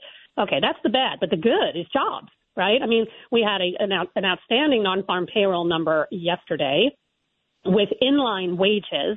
So wages are not accelerating, at least at the moment. And so people are thinking, okay, good jobs, wages are under control, and maybe the Fed, we're in like the ninth inning of the Fed. And even if we are in the ninth inning of the Fed raising rates, I think they're going to have to stay higher for longer, because I just look at that core PCE number at 4.4%. It's just too high. And then if you listen to what Powell had to say, yeah, we're seeing disinflation in goods and a pipeline of disinflation in housing services, but core services, ex-housing, is still too high. So I think this is kind of wishful thinking on soft landing. I am in the camp that we're going to slow. Maybe we can engineer a soft landing. So I don't want to be too negative, especially given the sentiment. But it's a tough year so far, Larry. I'm not gonna mince words. It's been a challenge for sure. Well, let me ask you a question. You laid out all the bads, but you had one really big good, which was yesterday's jobs report. With all those bads, does that undermine the credibility of the good? I mean, the good came out of the blue. Some people are saying you had a shift in, they benchmarked the jobs reports, annual benchmarking, seasonal adjustments were updated, population controls were re-estimated. I'm just thinking, I don't want to diminish it. I have nothing against jobs. I'm glad more people are working, although their real wages continue to fall. But the fact is, you're right. There were a lot of bads, and then there's this good. So does the bads raise credibility about the good? I'm just interested. Well, I think jobs are very important. And so I think it's not just jobs, right? And it's jobs across the board. It's JOLTS, it's initial claims, it's across the board. Wages remain high, strong. Inflation is coming down, even though it's still too high for the Fed. Inflation is coming down, right? Look at gasoline prices down. Look at nat gas prices are down. Look at CPI, TPI, all that stuff. So if inflation is coming down and wages remain elevated, that's pretty good for real incomes for the consumer. And the consumer is hanging in there. Services remains strong. And that we know is 73% of CPI and all that. So, but it's also 70% of our economy. So the consumer's hanging in because of the jobs. And that's why it's so important, because the consumer is such a big piece to the economy. What do you think, Kenny Polcari? You agree with all that? I'm sitting here and I'm mixed about it, right? I love how Stephanie's analysis is. I agree with her on some parts of it. But look, when you think about inflation coming down, it's coming down in places that don't affect you every day. Used car prices are coming down. Housing is coming down. But how often are you buying a car and how often are you buying a house, number one? Number two, when you go to the supermarket, things that you need are still butter, all that stuff. Utilities. The utility rates are up. My utility rate went up 18%. My payment went up 40%. Even though nat gas is coming down, my utility bill's not going to come down. So those are entrenched increases now that I think the Fed is concerned about and that everyday Americans are concerned about, right? And I'm not trying to paint this horrendous picture because the market is acting very well. And I am a long-term bull, and I do think the market is trading on clearly the future, not trading on the current. But I have to ask, That big report yesterday, a lot of it was returning rail strikers. Those are not new jobs that were created. Those are jobs that have been there, that were on hold because they were striking. Now they come back into the workforce, and it suddenly, sends the number higher. And I'm not saying that's a bad thing. I'm glad people are back to work, but I do think it poses a problem for the Fed, because while they are successful in bringing some prices down in parts of the economy, I still think they're very concerned, and I think that was clear now in retrospect after you saw yesterday's report. What JJ and the other Fed members keep saying, that rates are going to continue to move up and then stay up for longer than people expect. Mary Daly just reiterated that point yesterday. I don't think, I think this whole, the Fed's going to pause and pivot in 2023, I think that's a misguided argument. I don't see how they could do that, because when they pivot, they're suggesting the economy's weak and it needs stimulation. It clearly doesn't like it needs stimulation. Do you have an electric stove or a gas-burning stove? No, I just... Florida, so I electric stove. When I was in New York, I had a propane, which I love, but no, I don't have that burning stove. Yeah, we just moved apartments, but we have an electric stove. I'm trying to figure out which is cheaper. I think the gas burning stove would be cheaper now than the electric burning stove. 1,000% it's going to be cheaper. 1,000%. By the way, how many railroad strikers came back? I hadn't heard that. That's a good point. I forgot all about that. I have to. I don't know exactly. Maybe Stephanie knows, but that was a significant part of yesterday's number. Oh, I hadn't seen that. That's very insightful. I had not seen that. But I mean, it is true. Businesses want. I mean, you've got 11 million job openings from the JOLTS report, and the quit rate is still pretty high. So there's strength in that. It's just an odd story to me. All the stuff, all the bads that Stephanie described, it's stuff that I've been reporting myself. Last November, December, consumers were down, manufacturing was down, housing's always down, and then you get this blockbuster 517,000. How come the stock market didn't even move on it, Steph? I mean, it barely moved on it. I don't know what it did yesterday. It was down 128. Bit, yeah. It wasn't a lot. I mean, it's because the job number, even if you adjust for the seasonality, it's still looking at like 300,000, right, on non-farm payroll. So maybe not 517, but it's still a pretty hot number. But I think it really had to do with the wages coming in at 3/10, not accelerating month over month, 4.4% down from 4.6. So I think that it fit into that. What I'm calling a lot of people on that soft landing bandwagon. I'm not in the doom and gloom camp. I just don't think the Fed is going to look at this number and change anything of what their thought process is and their actions are. And so, yeah, like Kenny said, we're going to stay at about 5. Is it 5.1? Is whatever it is. It's going to be high for longer. Here's the thing, though. I mean, we put in, and you guys know this, Congress spent 22% of GDP in COVID relief over the last 2 years, just 2 years. I'm not even counting back to 20. The Fed's balance sheet, we know, exploded. So there is still stimulus in the system, believe it or not, and it's still going to help us. And that's why I'm saying it's not all gloom and doom. There are some good things that are happening, and it's just going to take a while for that all to wear itself out, and then we'll have to see what the implications are in terms of higher interest rates. I would just say, you mentioned JOLTS. Yeah, I mean, obviously JOLTS are very strong at 11 million. There's 2 job openings for every one unemployed person. And ADP posted wage numbers of 7% on average this past week. Yep. And if you switch a job, you get 15%. So I'm just saying, like, consumers in a little bit better shape for now. We'll have to see how it all plays out, though. Yeah, well, it's kind of a mixed bag. I want to ask another thing. People are talking about financial conditions easing, and that's running because interest rates have fallen back. The 10 years, back to 3.5%, actually somewhat less than 3.5%. I think the peak was around 4.25% or even higher. But let me just posit this. If you take the inflation protection, the 2-year tips, 2.34%, okay, that's the CPI break evens, 2.34%. Use that as a proxy. The Fed funds rate is, I'm going to call it 4 3/4. So 4 3/4 minus 234, that gives you a real rate of about 2.4%. In other words, real rates have gone up, at least in the short end of the curve. And that's tight money. So even though some financial, you know, some rates have fallen, real rates actually are rising for the first time in quite a while. And I'd say score one for the Fed. They're getting what they want. Kenny? Yeah, no, I think they are. And I think that's going to start to permeate and then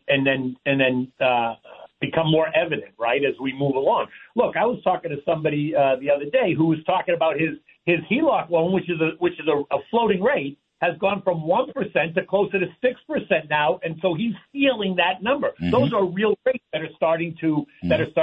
I don't think we're talking enough about that as well as part of the economy that's going to hit people. But yes, to your point, I think the Fed is making some progress. I think that is going to start to really show itself, and I think that's going to be a headwind for stocks as we move forward, which is why I still think I'm in Stephanie's camp that it's not necessarily going to be, you know, this great easy year, even though the market feels like it got off to a great start in January. We've got 11 more months to go, right?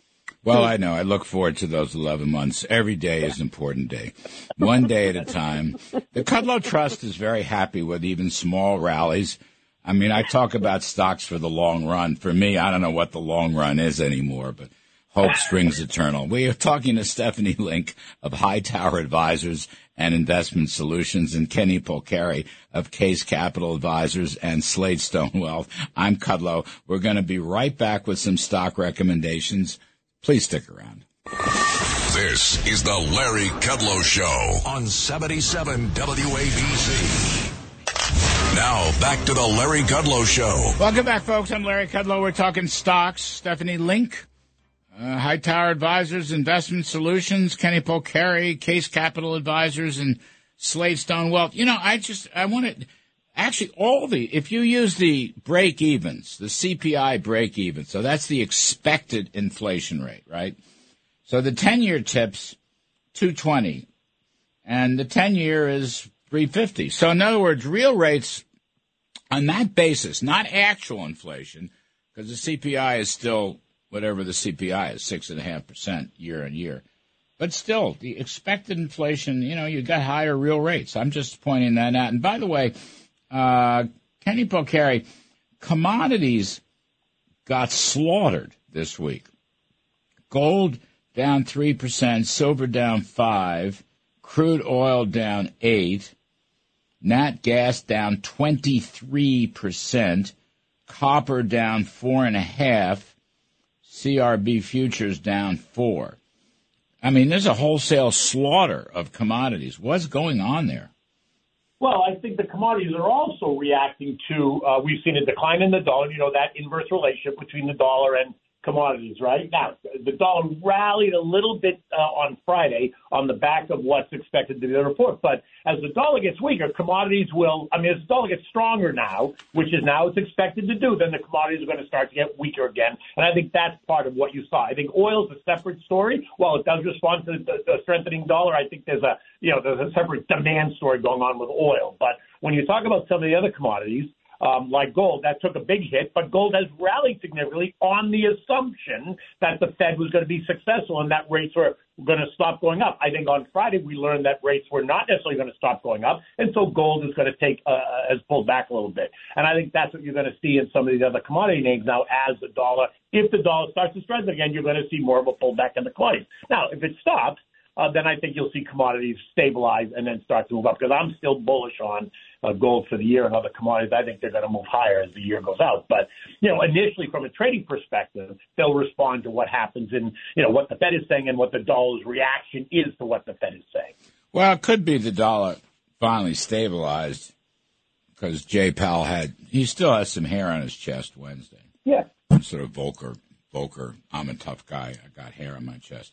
Stephanie Link, what's doing with technology? A lot of those big companies had earnings misses, but the NASDAQ has done very well year to date, and NASDAQ was up again this week. Let's see, it was Thursday, I think you had all those moonlight trading, 4 p.m. announcements. A whole bunch of them were disappointing. What's going on with tech? What's your outlook?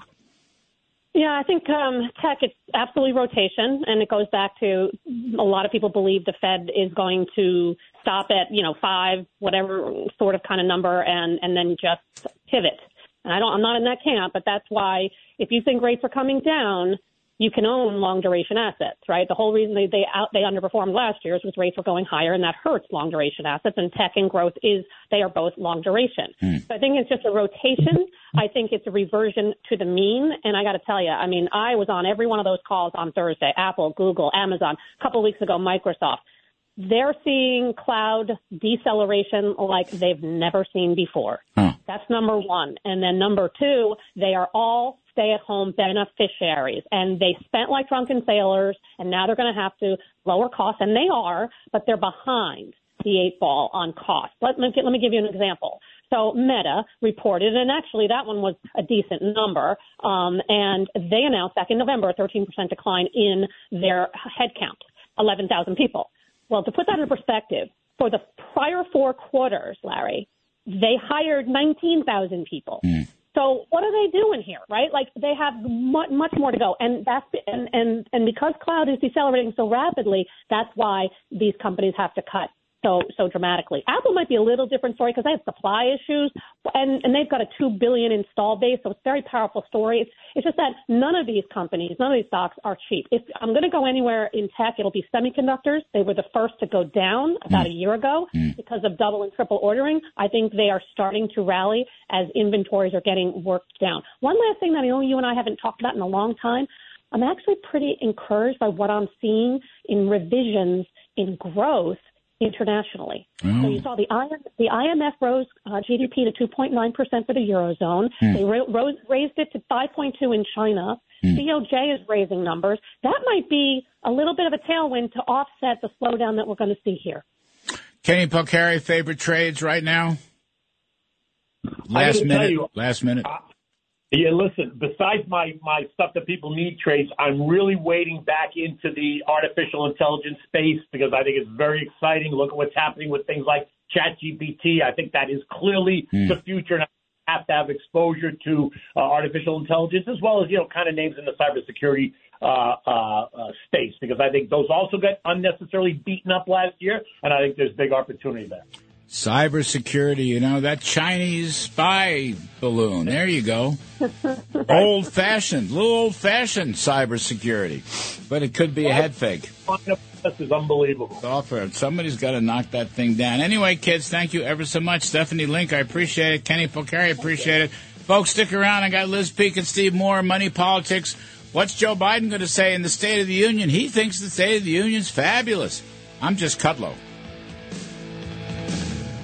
Talk Radio 77 WABC. This is the Larry Kudlow Show. All right, welcome back, everybody. I'm Larry Kudlow. We're going to do some money and politics with Liz Peek, Fox News contributor, syndicated columnist, and Steve Moore, FreedomWorks and Committee to Unleash Prosperity, and the WABC radio show called More Money, which is coming right up. Also the author of Govzilla. So, kids, welcome.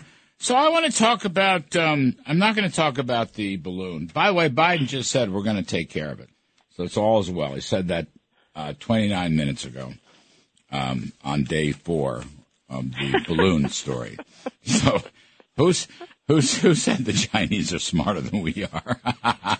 You could send Lauren Boebert up there with her clock. Just shoot it down. Anyway, I want to talk about State of the Union. I'm going to start with you, Liz Peek, because Joe Biden is going to paint a very positive, happy picture. And you've seen it just in the last couple days.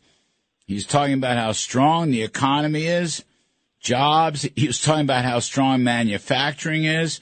He was saying, you know, inflation's coming down. And by the way, it wasn't his fault. He inherited inflation. That's the latest. He inherited inflation. I don't think he's going to talk about the Chinese balloon, but he's going to talk about the very strong economy. And I want to get your take on that. How's that going to work for him? Well, look, I think Joe Biden, poor Joe Biden, has this remarkable jobs number in January, which is then totally overwhelmed by this spy balloon floating across the country that the administration's known about for days. But I know we're not going to talk about that. You can talk about it if you have some insight into it. I have no insight. Feel free. Look, I think, unfortunately, Joe Biden cannot leave well enough alone. He should have celebrated the big jobs number. Instead, he couldn't resist blasting, essentially blasting his predecessor for leaving him a totally destroyed, suffering, collapsing at the edges economy, none of which is true. I mean, that is the most offensive thing to me, is this ability of Joe Biden to get up and lie. Okay, inflation was 1.4% when he took office. It took off exactly after the American Rescue Plan was passed and basically quintupled by the end of the year. Jobs numbers and growth in the third quarter of 2020, the GDP expanded at a 38% rate. It roared back to life. Fourth quarter as well was a growth quarter. First quarter, when Joe Biden goes in the Oval Office, the economy grew at 6%. So all of that is, he either can't remember, you know, he may have a short-term memory problem, or he's just purposely lying about it. And to me, it's so stupid because he actually had a remarkable employment report to talk about, and he completely blew it by going off the rails and lying about the economy. Steve Moore, what's Joe Biden going to say about spending? What do you think about that part? Or he probably won't even talk about spending or debt or deficit. Oh, no, Steve, he's going to say that because of his policies, the deficit came down and we're spending less, right? That's what he's going to say. Hello? No, do we not have Steve Moore? All right. Sorry, I was muted. I was listening to you guys. So, first of all, this is putting lipstick on a pig. I mean, still 72% of Americans rate the economy as fair or poor. So, you know, under Trump, it was exactly the opposite. It was about 70% of Americans rated the economy as good or great. So Americans aren't buying it, and they see the continued inflation. They go to the grocery store. They go to the gas pump. They're still seeing high prices. They've come down a bit, but they're still way, way higher than they were. You know, prices are about 13% higher, Larry, than when Trump left office. That's a big bump up in prices in just 2 years. So I think he runs a danger of trying to paint this rosy picture about an economy when Americans aren't sharing that optimism. Now, I happen to think that the biggest danger sign on the economy is the out of control spending and debt, which has increased, you know, by $4.2 trillion in 2 years over the baseline of spending. And then you've got a forecast that the debt will go up by another $15 trillion over the next decade just by staying with the current policies. So I think it's a tough sell for Biden to be talking about how great the country is going when people see the chaos at the border. They continue to see high prices at the grocery store. They continue to see, you know, problems with, you know, we're not producing enough oil and gas and the price of home heating. And by the way, one other statistic he won't mention, but the gas price was $2.59 a gallon the month that Trump left office. Then it just soared to over $5, went up to about $5.50 a gallon under Biden. And now it's all the way down to $3.59 a gallon. That's still, Larry, $1 more per gallon than when Trump left office because we cut off the production of oil and gas in this country. Yeah, but Liz, I cannot agree with Steve. Biden's going to make the case that deficits have come down and spending has come down because of his policies. Yeah. He's going to make that case, and he's going to say that we should have a clean debt bill, that these Republican, MAGA, wacko, crazy people, they want to cut spending. By the way, Phil Gramm was on before. He said that Joe Biden voted for all the riders on prior debt bills when he was a senator. That's a very cool statistic. So the idea that, in fact, Joe Biden voted for the Graham-Rudman-Hollings sequestration back in 1986 when he was a senator. He also voted for the Ronald Reagan flat tax thing that was 15 and 28. But anyway, I'm digressing. Biden's going to say he got the debt down, he got the spending down, and the Republicans should just give him a clean debt bill. Yeah. And all the Democrats are going to stand up and cheer loudly. Yeah, and he's talked about that being a bipartisan undertaking. In fact, the reality is very, very rarely is it a bipartisan undertaking. And Joe Biden himself voted against increasing the debt ceiling in 2002, 4, 5, and I think certain other years in the aughts. This is not something that is unprecedented. He will, in fact, claim that he's brought deficits down only because they were at such monstrous levels when he took office because of what the Committee for a Responsible Federal Budget says was appropriate spending, which did bounce the economy back very nicely, as I mentioned earlier. The risk and the danger and the mistake was to continue that spending in 2021 and end up with deficits basically exactly at the same level. And yes, in 2022, it came down because we should not even conceivably be spending what we did during that emergency period. The committee, again, talks about Biden basically increasing our deficits by $4.8 trillion, Larry, through legislative action and also executive action. That is on his plate. It was unnecessary. That is the legacy of Joe Biden. And by the way, let me just add one thing to this. So, because it just angers me so much when Biden says, I've cut. You've heard him say this probably 10 times in the last 2 weeks. I've cut the deficit by $1.4 trillion. Yes. Wait a minute. So wait a minute. Here's the math. I just want to explain to people the math here.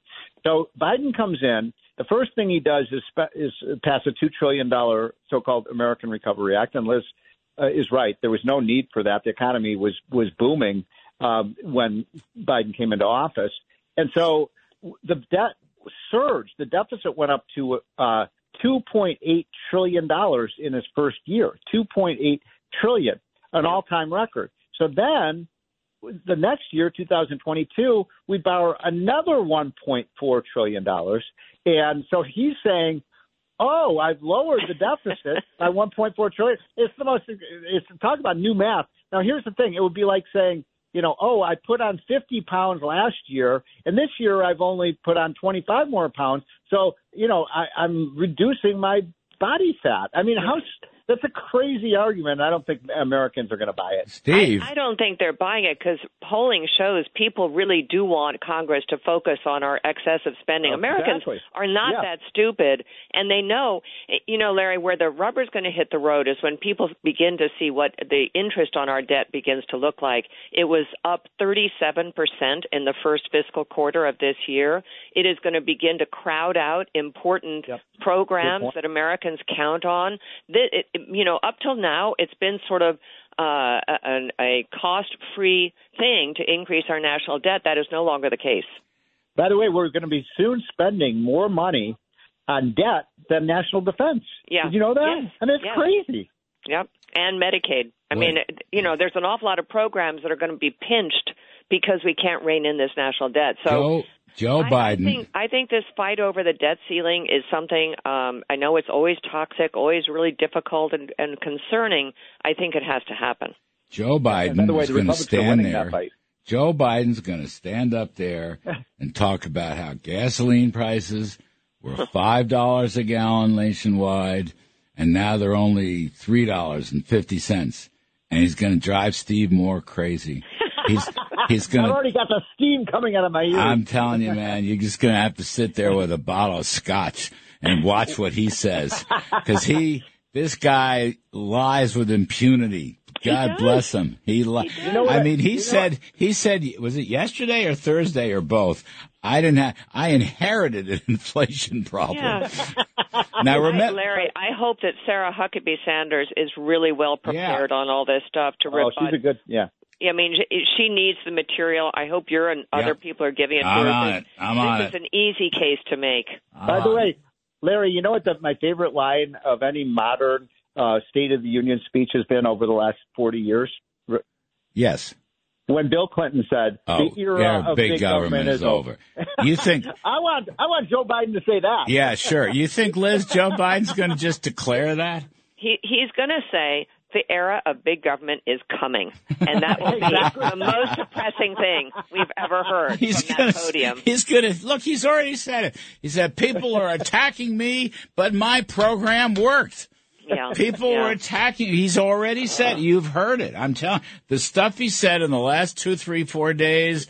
couple Democratic fundraisers. It's all going to be he's rechanneling. You know, the speechwriters have already put a draft together, and they're road testing it out there, and it's going to drive you guys crazy. It's going to drive me crazy, too. I'm just saying, get ready for this. It's coming.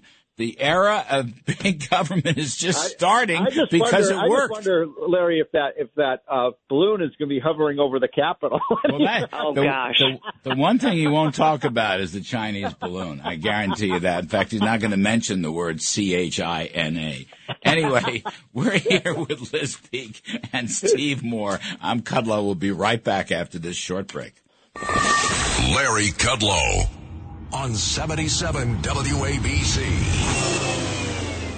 It's the Larry Kudlow Show. Free market prosperity starts here. Now, here's Larry Kudlow. Welcome back, folks. I'm Larry Kudlow. We're here with Liz Peek, Fox News contributor, and Steve Moore, whose radio show will begin in a few moments. It's called More Money. Everybody's got to listen to it.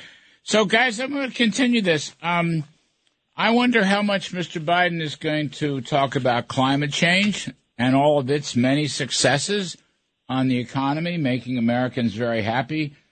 They can't have a good toilet bowl flushing, the shower head, running water. They're getting rid of gas stoves. Yep, gas stoves. Jennifer Granholm's big editorial about that. Oh. I don't know. You know, John Kerry's over in China cutting deals on climate change. Maybe that's what this whole China what balloon thing is about, weather and climate change. Maybe that's the way the Chinese should have taken that approach. But I think he's going to defend Steve Moore. I know you love this. He's going to defend his Green New Deal climate change. He's going to defend all his spending. And I think he's going to attack Republicans for disrupting our nation's debt markets and jeopardizing and threatening our creditworthiness, Steve Moore. I think, get ready. He's going to attack him. Yeah, that is exactly what he's going to do, Larry. But you know, Americans just aren't buying it. I mean, every poll for the last 6 months has shown people are very concerned about the economy. The job market is good, no question about it. This is a really good jobs market. But you look at, you know, inflation, you look at debt, you look at all these other issues that Americans are really concerned about. So I think he's going to try to sort of oversell this, and I'm not so sure Americans are going to buy it. And, you know, when he uses lines like, you know, I'm reducing the deficit, I think that Americans are going to laugh at that.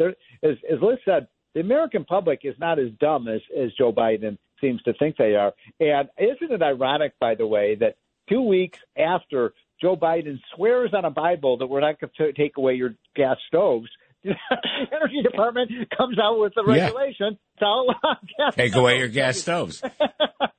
Absolutely. Liz Peek, you were talking before about Sarah Sanders, and she's going to give her counter State of the Union. Yeah. So what would you advise her?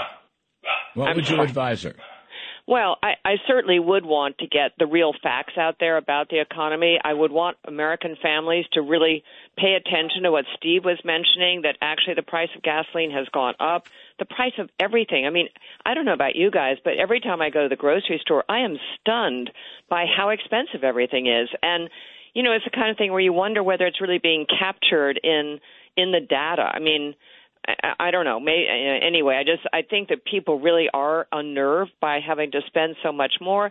Look, real incomes for the middle class of America are down enormously over the last 2 years, and people are very aware of that. I think it was the Dallas Fed that did a study and says the worst hit to middle class incomes in 25 years. If I were Sarah, I would talk about that, and I would again kind of go back to this interest on the debt, because that is something we have not seen in many, many, many years, because interest rates all of a sudden have been jacked up to really high levels. All of a sudden now the cost of this rising national debt is really an issue for everybody.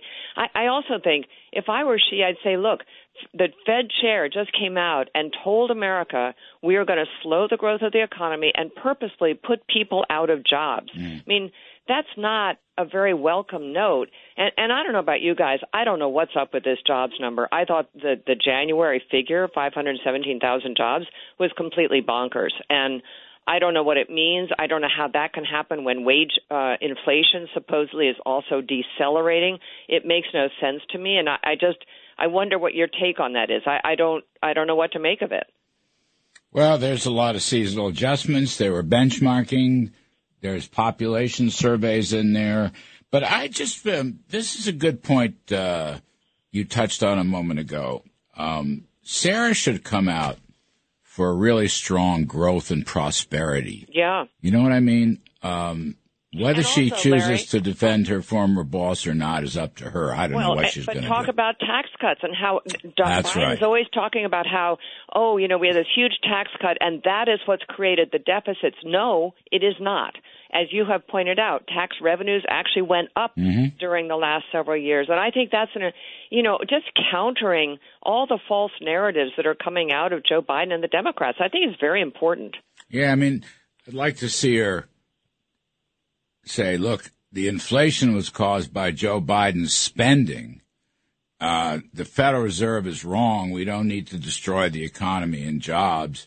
What we need to do is restore low taxes and deregulation and energy independence. You know what I mean? Put a prosperity spin on it, a growth spin on everything. The Republicans haven't done a fabulous job on that. They really haven't. Steve Moore, you and I and the others, we're, part of the growth movement. We have been for many decades. But even now, the GOP, we want to cut spending as part of the debt increase and so forth. But they don't frame it as pro-growth, Steve Moore, like pro-prosperity, pro-job creation. Their messaging could be better on that. And that's the stuff that appeals to a broad swath of Americans. So you and I got together with Steve Forbes and Art Laffer this week. His great new book is out called Taxes Have Consequences, where he goes over the whole history of the last 100 years and how every time we've cut taxes, good things have happened to the economy. I know that you and Arthur were, right there alongside Calvin Coolidge advising him on that. No. I worked. He worked for Coolidge. I worked for Warren Harding.